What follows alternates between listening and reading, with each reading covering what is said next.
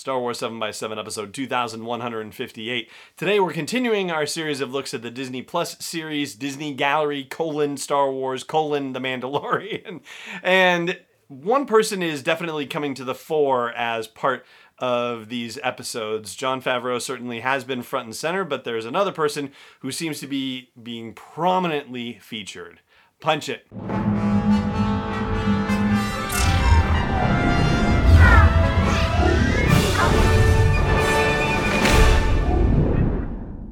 Hey Rebel Razer, I'm Alan Voivod, and this is Star Wars 7x7, your daily dose of Star Wars joy. And thank you so much for joining me for it. So, let's talk about Legacy, which is episode 2 from the Mandalorian Disney Gallery series.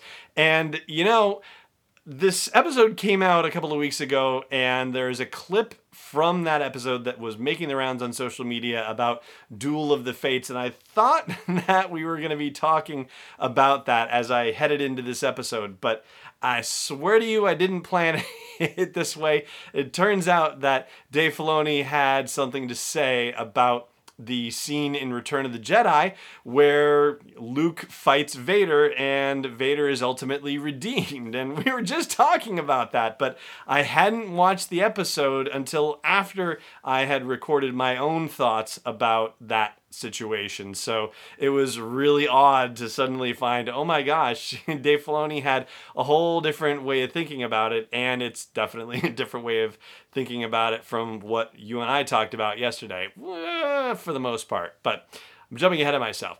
First thing that I want to share with you is a quote from Dave Filoni about George Lucas and about his involvement with Star Wars storytelling. When you say George Lucas and he created it, I don't think people give enough full value to what that means.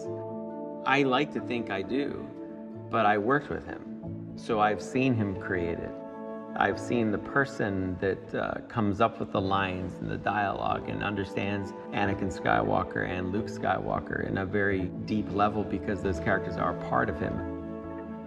And for my part, joining Lucasfilm, I always respected that. I never felt that Star Wars was something that was mine. I felt privileged to be a part of telling the story. I felt grateful that I got to do it with George, and that I would write stories and try and tell stories, and he would come in and say, okay, well, that's not what I meant, or that's not how that works. And he would kind of course correct it, because he should, it's his story. You know, he created the universe, the Millennium Falcon, Chewbacca, Yoda, I mean, all these things, Darth Vader, all came out of his brain, and you just need to tap into that to stay true to kind of what this is and do what George did, which was constantly find new ways to tell these stories. So here's the thing about this. On the one hand, it's beautiful and humble to hear this from Dave Filoni. And on the other hand, there has to be a point where George Lucas is no longer involved in these stories. I mean, he has been on set and had some sort of input into every one of the 5 Star Wars movies that have been released since the acquisition by Disney. He was on the set of The Mandalorian and offering thoughts and feedback and so on and so forth. He was offering feedback and comments on The Clone Wars Season 7 that came out earlier this year. I mean, he's been involved in this Star Wars storytelling, but at some point, he's no longer going to be. And at some point, as scary as this seems to say, we need him not to be. We need our storytellers for Star Wars to be able to take the leap. And they are starting to talk about these sorts of things by talking about collaboration. Bryce Dallas Howard later on talks about how Lucas brought in other people to tell stories. And Rick Famuyiwa talks about, you know, these larger stories in the galaxy and how, you know, he gets to tell these stories and how Star Wars was just very inclusive in that way. Pedro Pascal also talks about that as well. So all the groundwork is there, but it's all framed around, you know, collaboration with Lucas and the opportunity that he created with the galaxy, but it's not yet the, you know, push out of the nest and allowing all of these storytellers to tell Star Wars stories without Lucas's input. So that's going to have to change at some point. And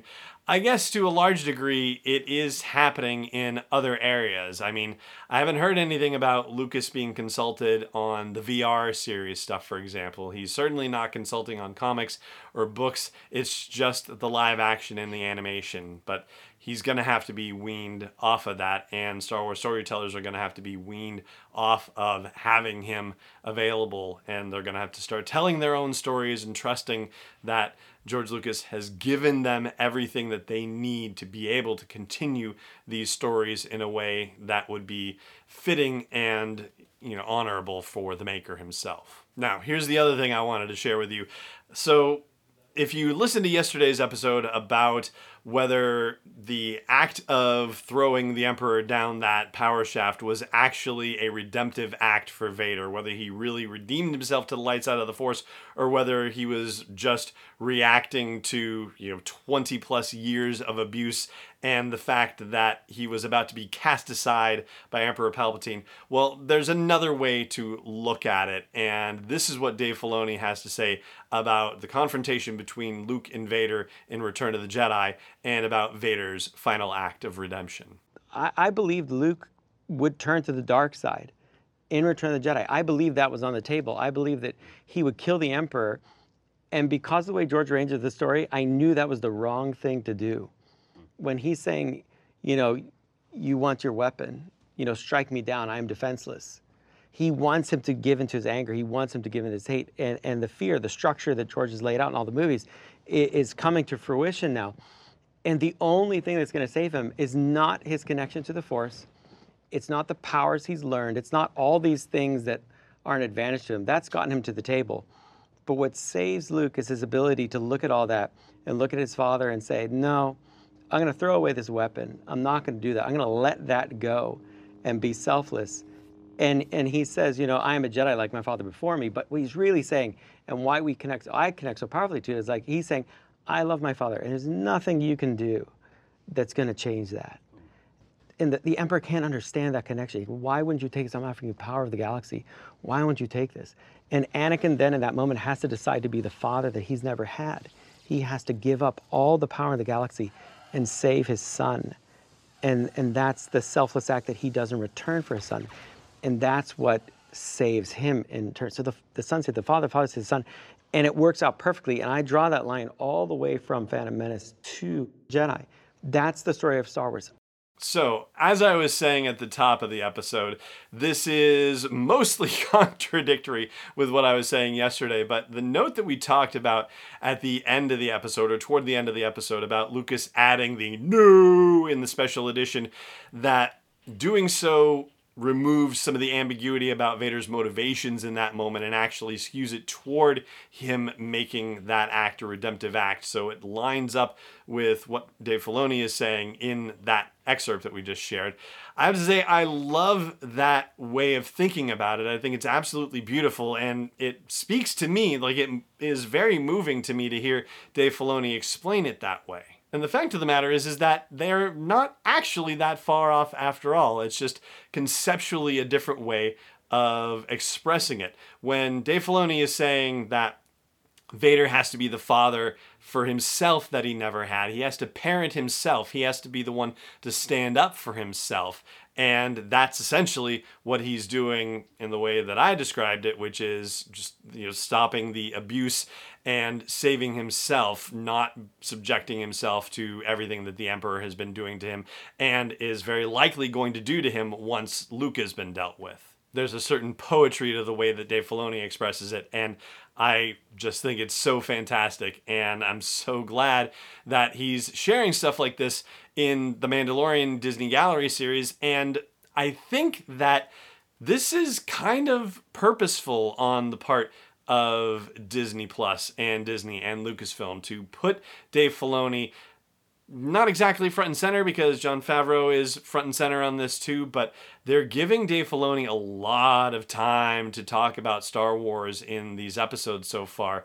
And I would say that a lot of people who you know, have any sort of relationship with Star Wars are probably not familiar with Dave Filoni, because when you think of the movies, you think of George Lucas, right?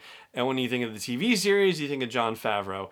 When you think of animation, you think of Dave Filoni, but as far as the audience for those three things goes, animation, the animation audience is probably smaller than the audience for The Mandalorian, which is probably smaller than the audience for the movies. And so this series, this gallery series, is giving Star Wars fans more of an opportunity to be exposed to Dave Filoni and his way of thinking. He's been talked about for a long time as sort of Lucas's heir apparent, studied at his feet, made the Clone Wars series with him. And I'll be curious to see if this continues to develop over the rest of the episodes of the Disney Gallery, Star Wars, The Mandalorian. The name is a mouthful.